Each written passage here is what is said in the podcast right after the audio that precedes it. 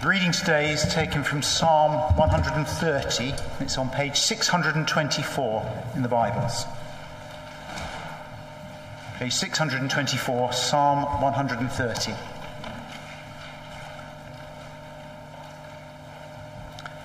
Out of the depths I cry to you, Lord. Lord, hear my voice. Let your ears be attentive to my cry for mercy. If you, Lord, kept a record of sins, Lord, who could stand? But with you there is forgiveness, so that we can, with reverence, serve you. I wait for the Lord. My whole being waits, and in his word I put my hope. I wait for the Lord. More than watchmen, wait for the morning. More than watchmen, wait for the morning. Israel, put your hope in the Lord. For with the Lord is unfailing love, and with him is full redemption. He himself will redeem Israel from all their sins. This is the word of the Lord.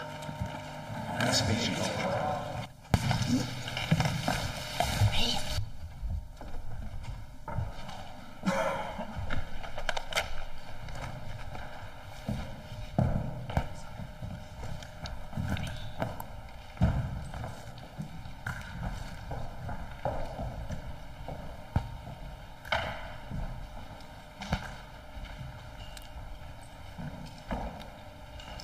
Good, good morning to you, Emmanuel Church.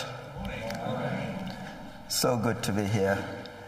Uh, I'm so thrilled to be here because it's so easy to remember my name because Emmanuel is not Emmanuel today. Waiting on the Lord. Psalm 130 is one of the Psalms of Ascent. Uh, these psalms were sung by Israel in their pilgrimage to Zion. Psalm 130 is also one of the seven penitential psalms, psalms which just say, We are sorry, Lord. We repent of our sins. It expresses sorrow for sin and asks for God's forgiveness. It is also, interestingly, one of the Psalms of trust. Let us pray. May the words of our mouth, O God, and the meditation of our hearts be pleasing in your sight, Lord, our rock and redeemer. Amen. Waiting on the Lord. Waiting on the Lord.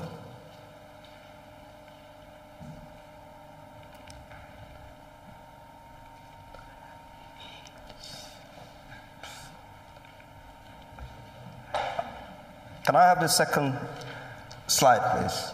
Thank you.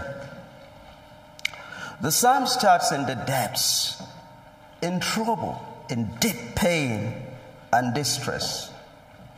But as we read along, we will then see that it rises to heights of assurance. The psalm is a call for help, and it is about waiting for the Lord in hope. In my view, the big idea of this psalm is that the Lord hears the cry of the sinner for mercy. And it does encourage us to wait in hope for his redemption. In unpacking this psalm, three things stand out.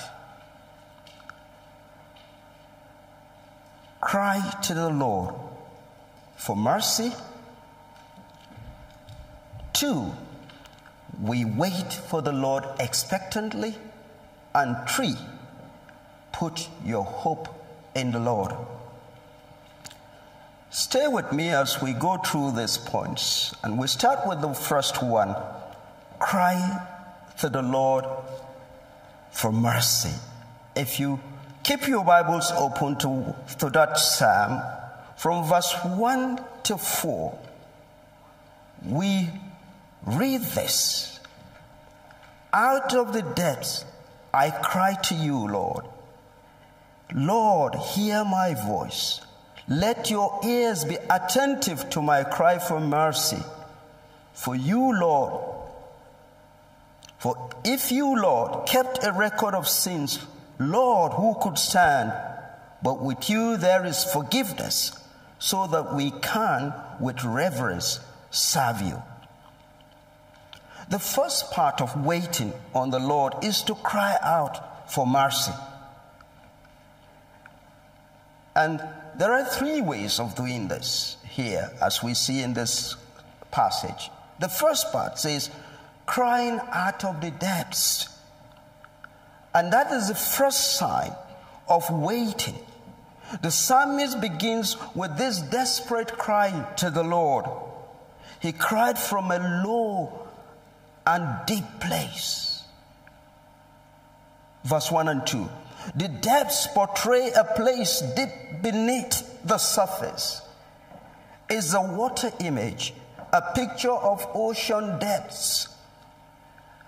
And there is a similar imagery in Psalm 103 where I quote, the flood will have engulfed us, the raging waters would have swept us away.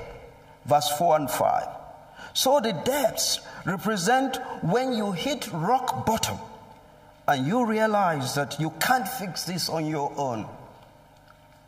Whether the problem is financial or an illness or a relational problem, you are in a place of deep and personal pain. When you recognize that your life your very, very life depends on God, you would not stop crying out to Him for mercy. Please don't stop praying when you are in the depths. The second reason for asking for mercy is this God does not keep a record of sins. In verse 3, we see what caused the psalmist to cry out for mercy.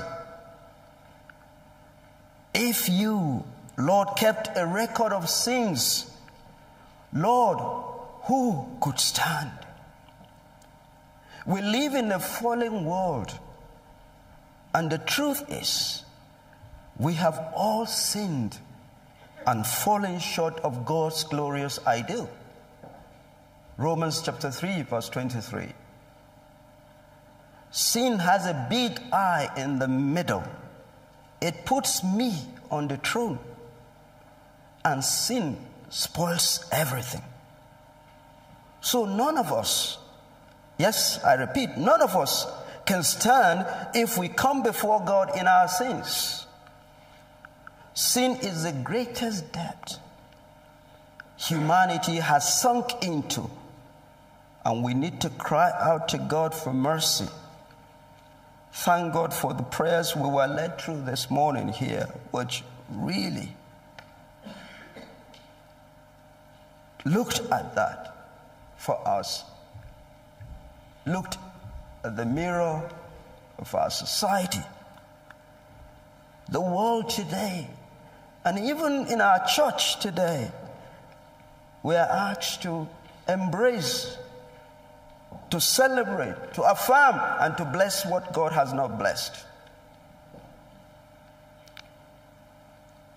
God calls us, as it were, to join that publican or the tax collector in Luke chapter 18, verse 13, who cried out, God, have mercy on me, a sinner. The third reason for crying for mercy is seek forgiveness and fear, which we see in verse 4. But with you there is forgiveness, therefore you are feared. Divine forgiveness is an act of God's mercy that removes the record of sin that stood against us. And if you check Psalm 103, you will see what he does for us. For I quote, as far as the east is from the west, so far has he removed our transgressions from us. When you put your faith in Christ, God chooses not to remember your sins against you. Forgiveness and fear of God then lead us to reverence and worship of God. When you are separated from God because of your sins, you are truly in the depths. But when you cry out to God for mercy in Christ, He will hear and forgive. So we look at the second part of our text, which is we wait for the Lord expectantly. We wait for the Lord expectantly. And there are two ways that we can see from, this, from the psalmist's example, there are two ways that he went about it. One,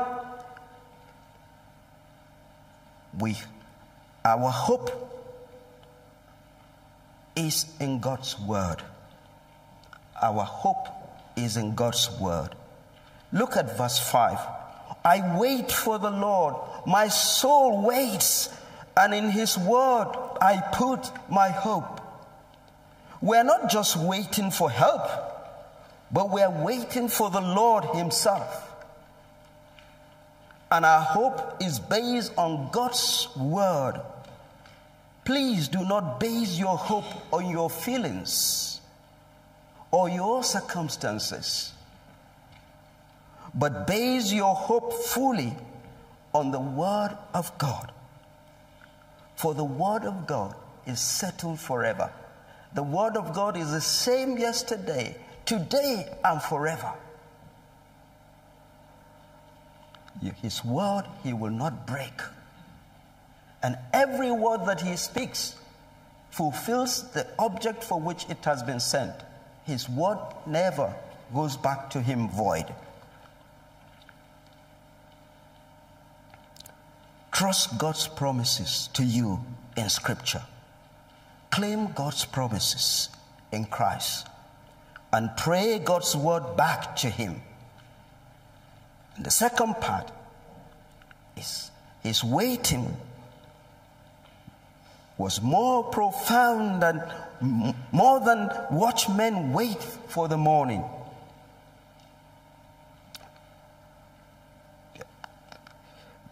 Verse 6 More than Watchmen wait for the morning. More than watchmen wait for the morning. Is a picture of watchmen waiting for the break of day, looking forward to the end of their shift, waiting, expecting, and anticipating. The repetition is a poetical device that increases the sense of longing and expectation already built into the psalm. By way of illustration, in my working life, even though not as much now as it used to be, I have experienced long hours at work, followed by statutory night calls, which sometimes dragged on and on and as a father, I also know the pains of sitting by the bedside of a sick child, tired but unable to sleep, desperate for relief. The psalmist here tells us that the nights were long, as some of you must have experienced, and as I have also experienced, and he had to wait for it. But morning came every time. Verse 6 is a beautiful image because it presents to us both the sense of longing and waiting along with the certainty that the morning will arrive. The night is real, the night is dark, and the night is long. But he has no doubt that the morning will come. And so he waits expectantly. Your pain may be severe. The doctor's report or prognosis may be negative or poor. But put your hope in the Lord. Verse 7 to 8.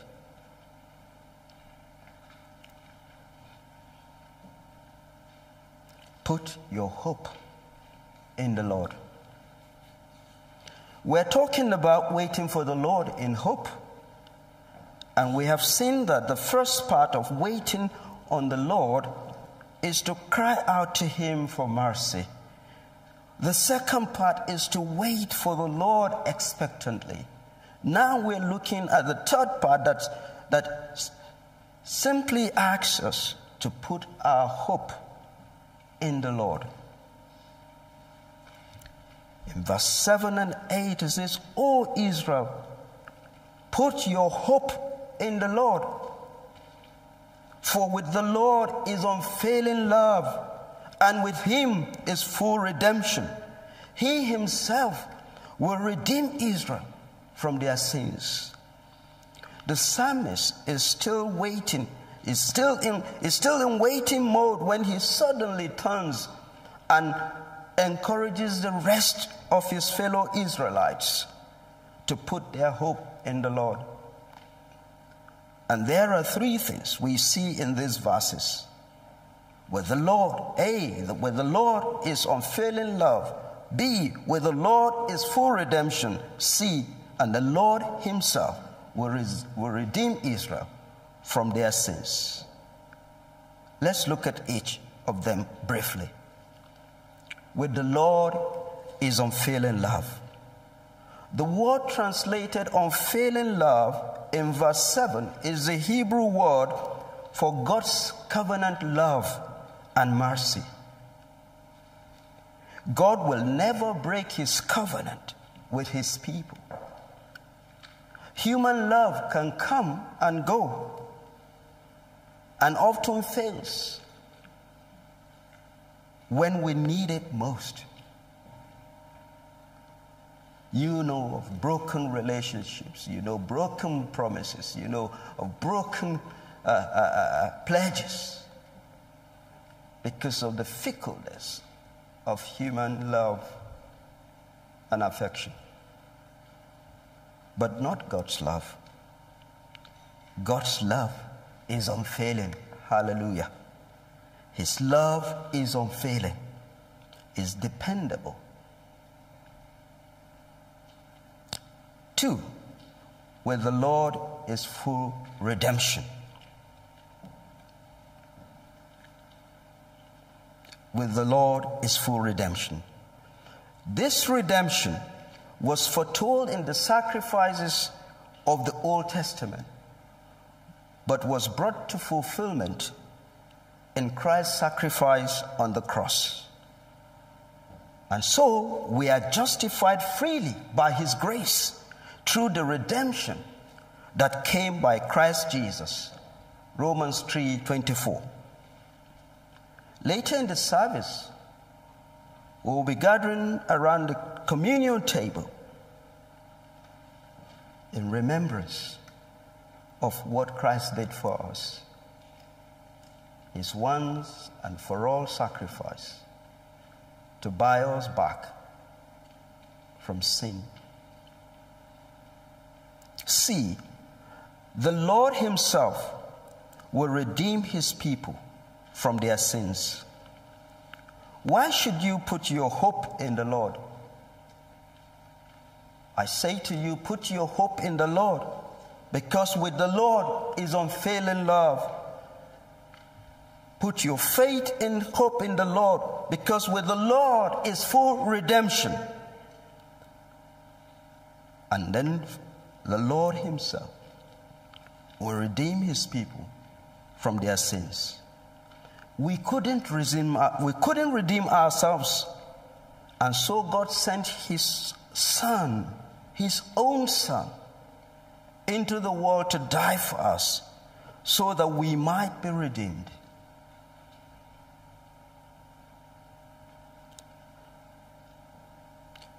As we conclude, I want us to go back to that image of that man in the depths, please. Thank you. In the slide, thank you. The Christian message is a message of hope. Is there hope for the hurting? Is there hope for the helpless? Is there hope for the sinner? The answer is yes, yes, yes. Those who wait on the Lord wait in hope. No one likes to wait. And yet, life is full of waiting. We wait on that mail that we're expecting. We wait on answers to our questions. We wait at the mall to pay at the checkout. We wait on traffic lights. We wait for the end of our work shift. We wait on the medical report or medical test. It goes on and on. But God will never disappoint you. Where the Lord is unfailing love, and where the Lord is full redemption. No matter how deep the pit, God's love is deeper still. For some, your temporal suffering and challenges may not end now but in the life to come, there awaits you an eternal reward of unimaginable value. So, what do I say? Don't stop hoping. Don't stop trusting. And don't stop waiting. Let us pray. We thank you, Lord, for we were not a people in the past, but we are now your people. Thank you for the light of the gospel, the light that shines in the darkness, the light that illuminates the paths of people. We pray for your children here and those listening online that, Lord, as they apply these words to their lives today, your full redemption will come into their lives. That, Lord, you will be their God, they will be your people. And help us, Lord, to be sensitive to your presence all the time so that we can separate ourselves from the contaminating influence of the philosophy of the world today and sin as it is. This we ask in Jesus' name. Amen.